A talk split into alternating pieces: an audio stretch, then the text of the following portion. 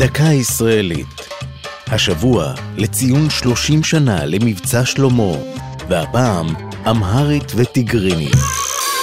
מרבית הישראלים יוצאי אתיופיה מדברים מבית שפה שמית נוספת מלבד העברית, האמהרית.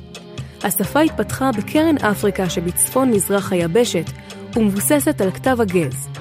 כתב זה, המכונה גם כתב אתיופי, התפתח מן האלף-בית הדרום-ערבי, ובו כל סימן גרפי בסיסי מייצג הברה, והבדלים קטנים בצורת האות מבטאים את התנועות. האמהרית היא שפת העבודה באזורים רבים ובערים הגדולות של אתיופיה, והשתלבה גם בתרבות הישראלית בזכות עליית היהודים משם. דוגמה לכך היא ההרכב המוזיקלי הפרויקט של עידן רייכל, ששילב את השפה בשיריו, כמו בלהיט ממעמקים, הכולל ציטוט משיר אתיופי בשם ננו ננו ני, שפירושו בואי יקרה. מיעוט מיוצאי אתיופיה, אלפים מעטים, מדברים גם בשפה שמית עתיקה יותר, הקרויה טיגרינית. זו שפתם של הטיגרים, קבוצה אתנית ממחוז טיגראי שבצפון אתיופיה.